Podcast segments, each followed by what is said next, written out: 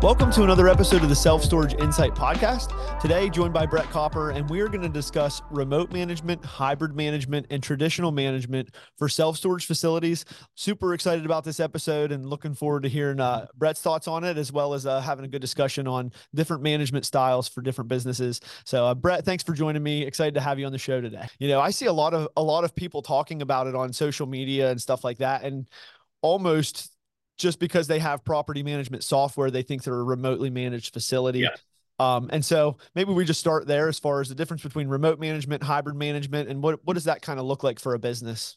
Yeah, it's a great question. So uh, when we started this, it really every store we do is fully remote, and so you know even still, ninety nine percent of our stores end up being fully remote. What we found the, the big difference would be having instead of uh, a person that never interacts with tenants and that's there maybe one two days a week to do an audit of the facility lock checks clean the property because even for remote you still have to have a human being go by the facility, but it's in extremely right. limited capacity. And really, their only job is the physical condition of the facility, putting on overlocks, doing those kinds of things.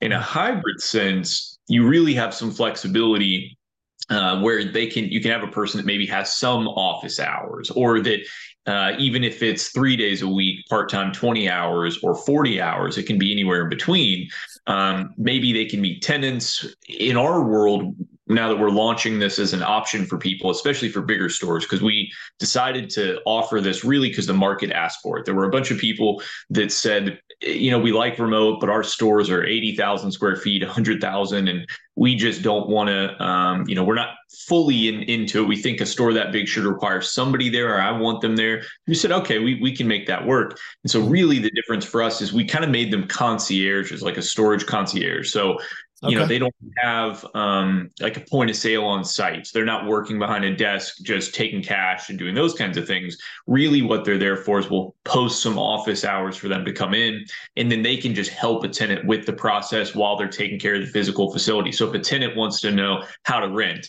they could have an iPad or they could uh, show them on their own phone, like here, you're going to scan this QR code. I could show you a unit if you wanted, but they're really not going to be, you know, behind a cash register taking payments. And so the hybrid approach is putting someone there that can really uh, interact with tenants if necessary, while still handling the regular responsibilities of a remote facility, which would be the physical aspects. But then the big difference between hybrid and a fully manned facility or traditional model is in that model the manager does everything. You know they're mm-hmm. doing the auctions you know they're probably helping with rates and revenue management marketing um, while also being the maintenance person. In this mm-hmm. case hybrid they're not doing those things. We still use our separate departments like marketing like auctions uh, to handle all of those. And so it's a really limited easy simple capacity for that hybrid manager to really just focus on the facility and then helping tenants and, and interacting if necessary Right. And I mean, I think that would kind of lower as far as like the risk for the business as well as bringing on an employee if they're not handling cash and check payments and, and that sort of thing, as well as, um, you know, it is nice to have somebody in some of these facilities where it's climate controlled and you have hallways and, and to kind of show somebody what a unit might look like without them already having to have signed up and got an access code to get into the building and that sort of thing. Um, it, it is a, a, a really good, a, a viable option for some of these businesses to have that person there.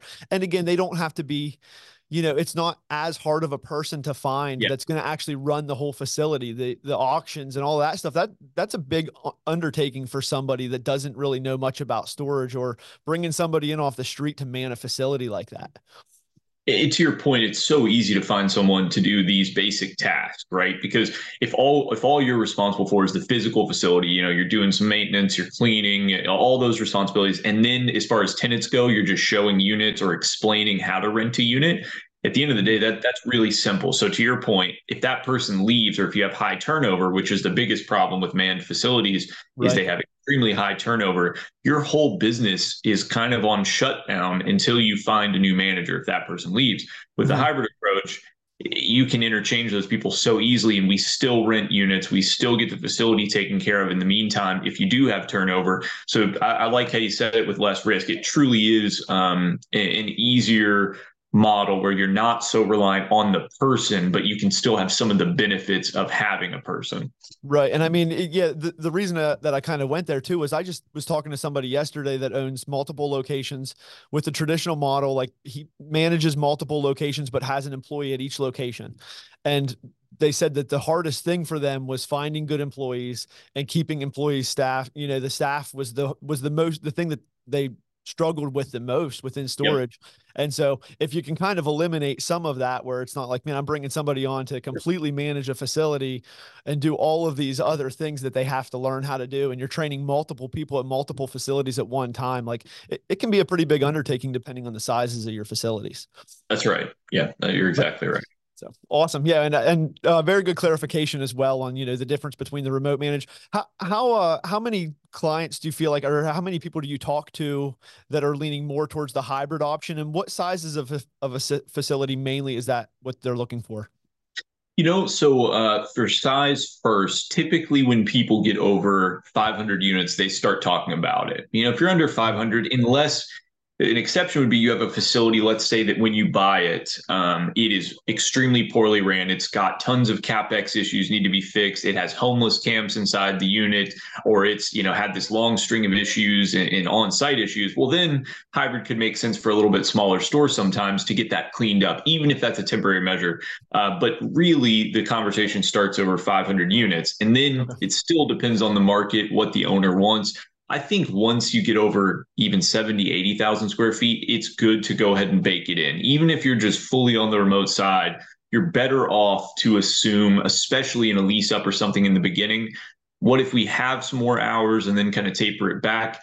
Uh, but but really around you know 500 plus units, people people start to need it. I, I would say is uh, is kind of the the when we hear about it. And I would say out of all of our clients we talk to, probably 10% of leads um, talk about hybrid. Uh, again, depending on size, it starts to go up, but I'd say overall about 10%. Before we were reluctant of even offering it, even though the market wants it. But I think now it's become so easy to manage these employees remotely um, because the infrastructure you know already exists it's pretty easy to implement and then now there are groups like we um, we're going to use a company that does um, like the hiring and recruiting for us. And so they manage, they pay the employee on all oh, that nice. you know, ability. And basically, these hiring agencies have become so profitable and, and uh, so efficient that even replacing that person and finding them now doesn't take near the resources that it used to. And so I right. think some of that tech, some of those new businesses that have come out and become more efficient make mm-hmm. hybrid where it's easier to implement now than maybe it used to be with, with the current infrastructure. Right, for sure. And I mean, when you t- when you talk about hiring an employee, for somebody that has never had a business where they've had to hire an employee, there's a lot of other questions that come with that, right? There's, you know, your payroll. Like I payroll taxes, all of that stuff. Like there's a lot of other things that are, are going to roll into additional expenses on top of just employee salaries that you kind of got to be prepared for. And those recruiting agencies, to your point, take a lot of that off because now I'm just paying them and they're taking care of all of the other stuff. Um, at least the ones that I've worked with in the past, they're paying for vacation time and health benefits and all of those other things that come into it when you when you're bringing on employees that that are a lot of questions that then the business doesn't have to be stressing out about for sure. So uh, yeah that yeah. that's a really cool option. And to your point, uh, you know, which I didn't know this about those agencies because forever we've always just hired. You know, even for all of our previous businesses with on-site managers, I've hired and trained hundreds of them, and we I never knew that they'll even do, like you said, benefits, vacation times. And because of the volume of those agencies that, that end up, you know, being the one that's paying them, all of those services are really cheap. Where for an independent operator, right. if you just have one employee as a one-off owner in a facility, you really can't afford, uh, you know, it could be seventy, eighty thousand dollars a year by the time you add up all those benefits and expenses. Where in this role, we can really find people for 50 grand a year and have all of those other services and stuff that they need because it is a simplified role, but because of these agencies being able to provide those benefits at a lot lower cost. Right, for sure. Yeah, that's a that's a great point. And uh yeah, I mean it's definitely something that businesses need to be considering as well as they're looking to bring employees on if they're not remotely managed or hybrid managed, you know, just some things that people may not think about, you know, before if they've never brought employees on. So how, how much how much do you feel like that the current market is playing into the the hybrid movement where it's like it's a little bit harder to get my occupancy up, it's a little bit harder to get people in the door uh, having somebody there seems to help with larger facilities as far as you know uh, so somebody that they can contact or stop in and talk to. Uh, is that part of what you feel like is pushing hybrid a little bit more? Is just the current status of the market? I definitely think we're in a much more competitive place than we used to be. And the industry is having to uh, suffer a little bit to figure that out, especially the big guys and the big, big facilities. I mean, forever since we've done this, even in 2008, we could really charge whatever we wanted to. We could do rate increases as often as we wanted to. I mean, it got to the norm where we were doing you know, tenant insurance uh, in the first 30 days, you know, as soon as that 30 days is over, first rounds of rate increases. Most tenants uh, in the, the REIT model and big management company model were getting rate increases after three months, and mm-hmm. in some cases, 50, 60, 70% rate increases. And I think the market got to a place where they said we just we just can't afford this anymore. You know the economy where it's at the right. amount of people uh, the amount that left people's savings accounts in the last 12 months the amount of credit card debt people are finally at a place where they're like I, I just don't need my stuff. So i think there's a lot of changes the industry's had to make. And i think one of those so you have the tenant side which is well if it's more competitive can we make the environment on the especially these bigger or more difficult stores a little bit more appealing to the tenant in case there are some issues can we improve customer service and then for the big guys it was like we can't now afford to have three managers at every site uh, we can't go fully remote because we don't have the infrastructure. So where's the middle ground? And so you see all the big companies went to hybrid before trying to go to remote because they just don't have the infrastructure to go fully remote. So I think you've had a push on that big traditional model where the uh, tenants maybe wanted a little bit more, uh, especially for those giant stores. And then the management companies were like, we can't afford to keep doing what we've been doing. And so we're going to meet them in the middle and do some sort of hybrid. So a lot of the uh, traditional companies that you see offering some sort of remote or it really is hybrid is what they're doing. They went from multiple uh, full-time managers to maybe one manager that's working you know four or five days a week instead of covering that facility seven days a week.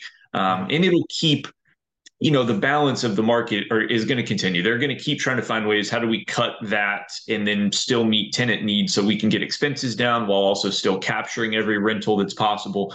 Um, and so it's kind of interesting to watch how quickly the business has changed in 12 months Right. And and one of the things that I, you know, um, I follow some other podcasts and I just, you know, I, I talk to a lot of people as far as how they how they manage uh, rate increases, which I know we weren't really planning on talking about. But one thing that I am kind of curious to see is over like the next 12 months to 24 months, how the available occupancy will change what kind of the REITs are doing as well with their steep price increases when people move in.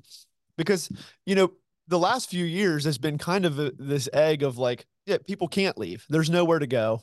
That's Everything's right. full. So we can jack everybody's rates up and they can't really do anything about it. And that is going to shift, I mean, for sure in the next 12 to 24 months to where are they going to have to change the way they price a little bit? And then that will actually help the mom and pops and the smaller facilities as well because they don't have to do as much um, you know, as far as internal work with raising rates and being so strategic with how they're trying to get people in the door with lower street rates and then trying to make their money back up on the back end.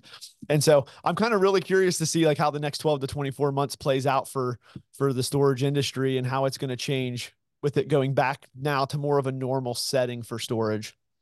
Man, we uh I mean, we've got facilities competing with REITs where the REIT prices have gone down to $12 10 by 10s um, four dollar five by fives. Um, I mean, it, it's crazy, unbelievable how fast it sank. But you you think about it with that traditional model, and, and it's why remote and hybrid have exploded because with the traditional model, if your rates and you're paying these exorbitant fees, uh, exorbitant payroll, where the average for a traditionally you know big managed store, whether it's a REIT or one of the giant management companies that do traditional, is eighty to a hundred thousand dollar payroll a year. And then you look at 40 grand worth of marketing, you look at not getting tenant insurance, you start to add all these things up and you're paying hundreds and hundreds of thousands of dollars in expenses.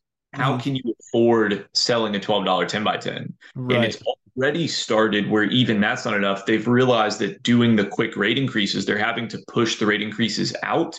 I mean, there are some markets that have become so tapped that turning off rate increases temporarily for the next three to six months is the only viable option to continue to stifle move outs. I mean, our business has never been in, in that area where you've ever even considered turning them off, but the market just can't bear it. And so collections are at an all-time high uh, auctions are at an all-time high across the board break-ins are at an all-time high across the board for for all of these different companies and it's because the economy is where it's at. And so people cannot afford uh, to go buy groceries and keep their storage unit. And so all these people are saying just take my stuff. Like I, it's not worth enough for me to keep doing this. Right. and i think the mistake we're making is it's not even necessarily about the amount of money. It's about the amount of times we're touching tenants right now. Because if we kept them steady in those bad markets we're already seeing we, have tested it with facilities um, where no one seems to have the answer none of the competitors have the answer and we're delaying those rate increases or turning them off temporarily in the poor performing stores. And in the last couple months they've had some of their best performing uh, you know months in the last 12 months. And i mean it's the worst time of the year. So i think people are going to have to get unconventional for how mm-hmm. they run these facilities because doing what we always did uh, is not the solution right now. So it's interesting to see people try to catch up and adapt and figure out the solution. Right. Yeah. Yeah. I was just talking to a, another storage owner the other day that has about 500 units. And he said right now he does quarterly auctions. He still does in person auctions. He likes to do that for the community, whatever a bunch of people turn up for him. So he does a quarterly auction and he's auctioning off 40 to 50 units every quarter out of out of 500 units. So I mean that that's really something that you have to kind of prepare for with when the market starts to turn and the economy starts to drop a little bit is that your expenses are going to increase from from all of those turns in the market and then yeah moving rates are down right now with interest rates being up which clearly affects move-ins and people looking for storage and so there's it is it is a very interesting industry where there's a lot of changing there's a lot of moving pieces that you really have to stay on top of. And so i mean to to to what you do if if somebody's not willing to manage a facility or work full time to run their facility they really need to find somebody to work with that is because it is a full time investment for somebody to be working that facility, right? As far as somebody investing and understanding what's happening in the markets, what changes are happening in the industry versus an independent owner that owns a couple hundred units and just tinkers with it, right? I guess is the is the best term I could come up with. But uh so yeah, anyway, I just thought that was interesting as far as, you know, when the when the industry or the market takes a downturn, how much expenses can change from that for a storage facility. So, yeah. so what are some of the things to think about? Like if I'm if I'm thinking about going fully remote or uh, using a third party m- remote management service, um, as far as the expense that that's going to bring on for my business versus the things that it's going to save me in capex expenses, what are some of the questions that you get asked, or what are some of the things that you've learned from that? Yeah, one of the big ones is um, a lot of people have this assumption based on uh, you know other groups or, or things that have you know articles have been written, whatever, that it requires um, a really expensive tech package. I mean, that's probably one of the first things we ever get asked. Well, okay, so am I going to have to use Bluetooth locks? Am I going to have to use these smart camera systems and right. uh, sensors in every single unit? The answer is no. Uh, at the end of the day, we found for simplicity's sake if an owner wants to have unit alarms or they want to have uh, better camera systems, that's great. And we we certainly it, it, can never hurt. But at the end of the day, even things like Bluetooth locks, with the price that they are, how expensive it is, um, the issues that some of those facilities are experiencing now with some of those products, um, and again, every, everyone's experience a little different. But it's hard to even justify that. So I think one of the first places is you don't have to have these tech packages that are expensive to be able to run it remote you do need to have um, you know a gate that's integrated with uh, you know software system. That way it is unique codes. It locks people out. You need to you know use a lock system like DaVinci locks. You need to at least have cameras even if it doesn't have to be sophisticated. But i think good lighting as well all of those uh, aren't even though necessarily specific to remote. I, I think for most facilities right. you have those things but for remote it, it certainly helps I think for the expense side, uh, payroll is obviously the first common sense thing that people go to of, well, I could save money in payroll, which is 100% true. You know, if the average mm-hmm. rate for full time managers is $50,000, $60,000 a year now, that's a big thing to cut off overnight by switching to uh, like a boots on the ground. Let's say it's a fully remote facility and you've got someone going by one, two days a week. The average for that, for that 1099 person is probably 600 bucks a month. Um, so you're talking about $7,200 a year versus 50 or 60,000, that's a huge trade off. Right. Um, We've also just found a lot of the supporting structure costs just aren't the same. You don't have the office cost, uh, you know, even some of the internet cost, business supply costs, for, you know, to support that person. Um, you're not paying for vehicles or mileage or gas or any of those things for the employee traveling or, or doing things at the facility. So I think overall there are a lot of ancillary uh, expenses that, that kind of disappear with the model, and so if you use a management company, you're always going to pay a management fee. You know, you're always going to have software. Um, you're going to have your payment processor fees or whatever the case is. Uh, but when you can cut the biggest expenses, which are payroll and those supporting costs, it makes a makes a big difference.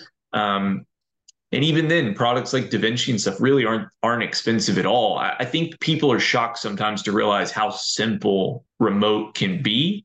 Um, and there's a misconception that it has to be this crazy high tech that old people won't understand or that tenants are going to get confused by. And we certainly have tested those products in the beginning.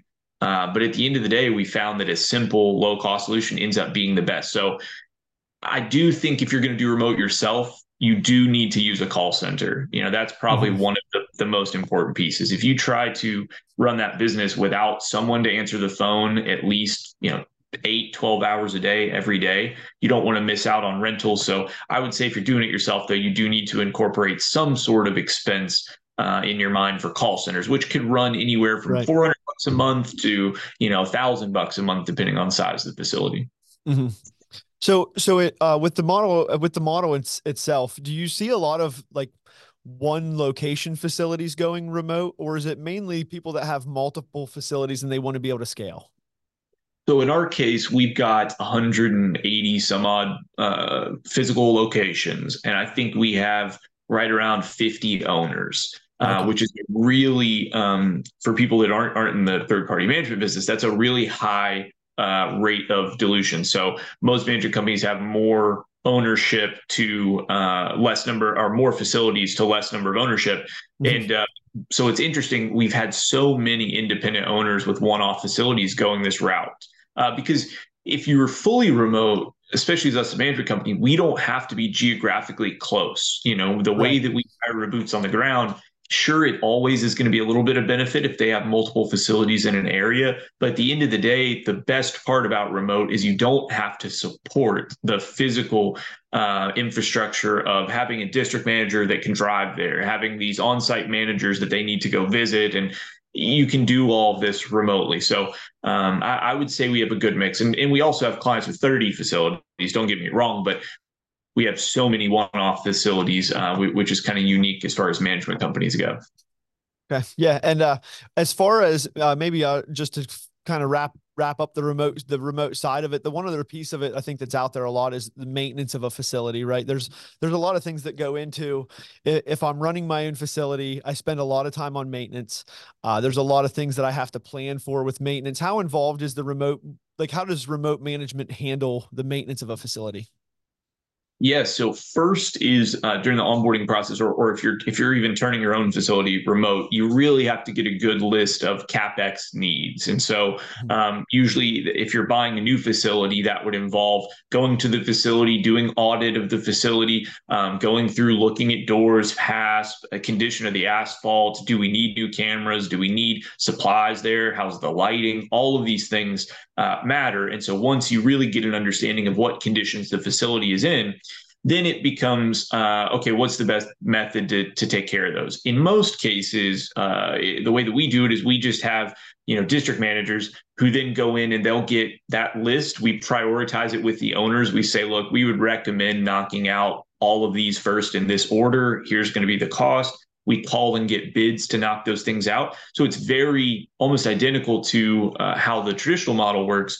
You know, mm-hmm. in most cases, the manager is not the one out there replacing doors or cameras or, or whatever. We're using vendors. And so right. now it's, it's so easy to find these national services that will find you local high rated vendors with good reviews, whether mm-hmm. that's like Angie's List or any of those services next door or whatever. Right. And uh, so it's pretty easy. I think you an owner just has to be realistic of make sure you do your due diligence and you don't have surprises. Get your inspections done uh, because getting the work done and managing that's pretty easy nowadays but you don't want to be surprised by maintenance that, that you just didn't expect or that you didn't see coming.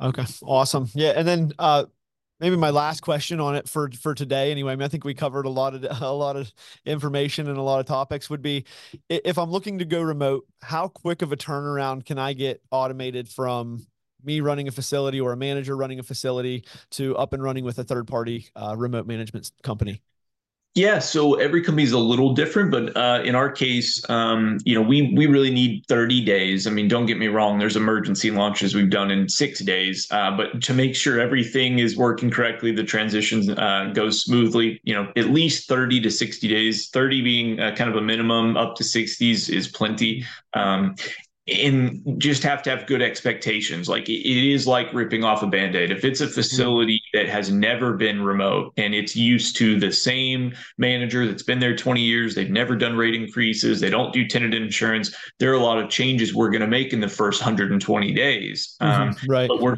you just have to be able to communicate those changes with the tenants up front be honest with them don't beat around the bush tell them what to expect and then make those changes and so that's kind of uh, every once in a while that first 30 days and owner's kind of on edge like what's going to happen? But at the end of the day when you do this so much as do other you know other companies in the business um, you you realize that uh, the turnover is uh, pretty minimal. Uh, customer customers get over those changes usually in 30 days they understand and they're you know they just don't like change. I mean you could come in and change the color of the building and they would still you'd have tenants complaining about it. So uh, change right. is change. You just kind of have to to move forward with it yeah, and and one thing to to your point as well, yeah, managing expectations. I mean, we deal with that a lot within, you know, setting companies up with property management software. They come in, they don't even really know what to expect and so then they just you know, like they have just these crazy expectations. And if we don't set them for, you know, right, right up front, like here's what to expect throughout this process, we do need your involvement. You're, you're going to have to provide information. Like, you know, there's no, there's no really seamless way, I don't think, for a company to come in and start managing another company without the owner's involvement in some form or fashion of, getting you the information that you need and putting some effort into that upfront initial turnover phase. Um, and so we we run into that a lot as far as like yeah we've we've really had to kind of set expectations as we start working with a company of you know otherwise their minds just yeah they don't know what to expect and then they just think that they're going to get this amazing thing and they don't have to do anything to get it. So um, right. yeah managing expectations is always a big one for us for, for us for sure so. I could only imagine, especially when there's so many other, you know, management softwares, and you guys do something so unique and cool with how the pricing model works it's just incredible. And so it's it, has got to be funny like when they go to these uh, other long time uh, you know companies that really maybe don't provide as good customer service or don't have good pricing. And so you're tr- up you're in an uphill battle like trying to get them to understand no no no we we're not that we're not that normal uh, old old time style of self storage uh, facility management software. Like we're actually doing something that's unique and benefits the owner. Because i think in the tech world in storage we've gotten away from helping the owner. It's really more about returns for the tech companies. And so mm-hmm. Uh, I'm sure you guys have to really kind of change the expectation of, of those customers you're talking to. Right. Yeah. And, and, and to your point, it is a little bit different because we, we don't charge a monthly SaaS fee. We don't charge a setup fee. And so when you don't charge a fee, one of the biggest things that we run into is people almost think they're going to get even I don't I don't know how to really describe it. It's it's like it's too good to be true. So we're dealing yeah. with that objection. Like there's no way that you're doing all this without charging me. And then at the same time, other people come back and they just want tons of things that you're going to have to pay a lot of money to get some of these features, but they don't want to spend any money to get it. Right. That's and right. so we deal with both sides of it and it's a lot of fun and it's a growing experience. And uh, yeah, we're, our company's rolling. So it, it's a lot of fun though. And uh, the storage industry it's in itself is, uh, it's changing enough to where it really keeps you involved and you got to stay on your toes and be flexible. And uh, mm-hmm. so, yeah. And I'm, and yeah, you deal with the same things. So I, I'm sure you know exactly what I'm talking about there. So uh, as far as your call center, I did want to just touch base on that really quick. I know you guys a couple months ago, we talked and you guys were starting to work with AI some as far mm-hmm. as uh, do you have any information on that as far as what your results have been looking like? Uh, how much has that yeah. impacted your business? Yeah, of course. In fact, uh, we'll we'll probably launch a case study here uh, in hopefully Q1 um, that will go through and look at maybe results previously and before. But for anybody that, that doesn't know, we we've launched a service called Call Finder, which uses AI in the in the quality control process for the call center. So we use you know our quality control department actually physically listens to calls. So you know you have uh, human beings that go in and listen to these calls for agents every day and figure out you know where ways we can improve uh, is someone not doing their job well or, or whatever the case is are they following script which anyone could understand that takes a long time right so that's right. one person listening to one call at a time and then so if you have a couple people in the department every day listening to calls how many calls can you get through in a full day right, right. and so uh, implementing AI, what they do is we still listen to the calls, but now uh, AI listens to you know three thousand calls a month, I believe, is what we're currently at, either twenty five hundred or three thousand, and then it immediately grades and analyzes. So it does so many calls for every agent, and so now you have this immediate analysis that can find the problems and only show you the issues. And so in our case, wow. you're searching for issues, and if you have one out of every calls might have an issue. That takes a lot of calls to be able to find these things. When but when all of a sudden the team is only presented with issues, it makes solving those issues so much faster. I mean, we've been blown away how good the process has been, how easy it was. And I think AI is going to continue to do that for us. I, I, don't like the idea of just getting rid of humans completely for AI results. But when right. you can use AI to make the human's job more efficient and then better at their job, I think the ceiling uh, is going to be pretty high for, for what we'll be able to do. Right. Yeah. And I mean, I think that's where AI is going to play its biggest role is in increasing the productivity of humans versus replacing humans.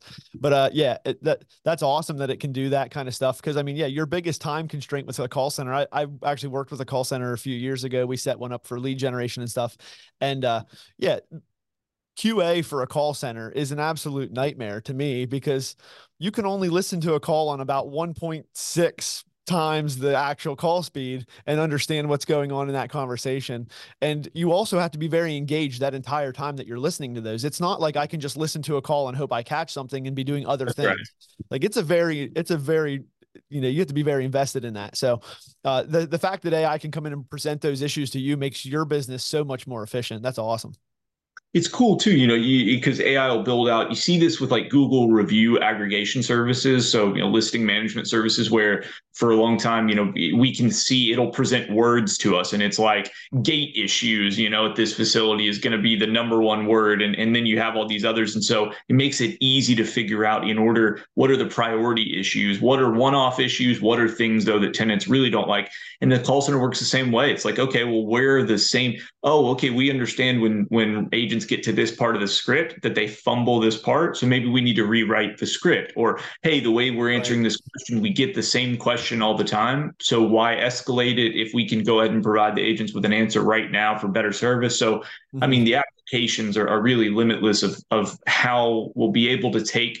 you know when you can do this much improvement over time and you have only this much left to do it's a lot harder to get that last bit of improvement. And so it's very incrementally, and this will allow us to make those incremental improvements. That's awesome. Yeah. And I look forward to yeah, hearing more about how your case studies and stuff are, or uh, maybe we'll just even do a whole podcast on AI stuff and uh, talk about the call center and everything too. So that'd be a lot of fun. So awesome. Well, Hey, thanks for your, uh, thanks for your time today, man. I appreciate it. I always enjoy having you on the podcast with me. And, uh, I think we always get through some uh, pretty, pretty good topics and stuff. So it's a lot of fun course, man. Thank you for having me, and I'm glad to see what you guys are doing. Your your business really is thriving, and to me, it's it's one of the coolest models uh, in the business. So, I uh, appreciate you as always.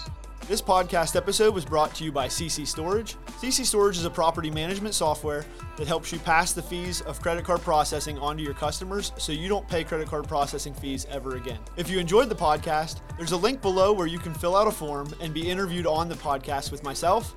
If that interests you, please click the link below and we'll be in touch. We hope you enjoyed this podcast episode. Don't forget to check back next week for another interview with another self storage property owner.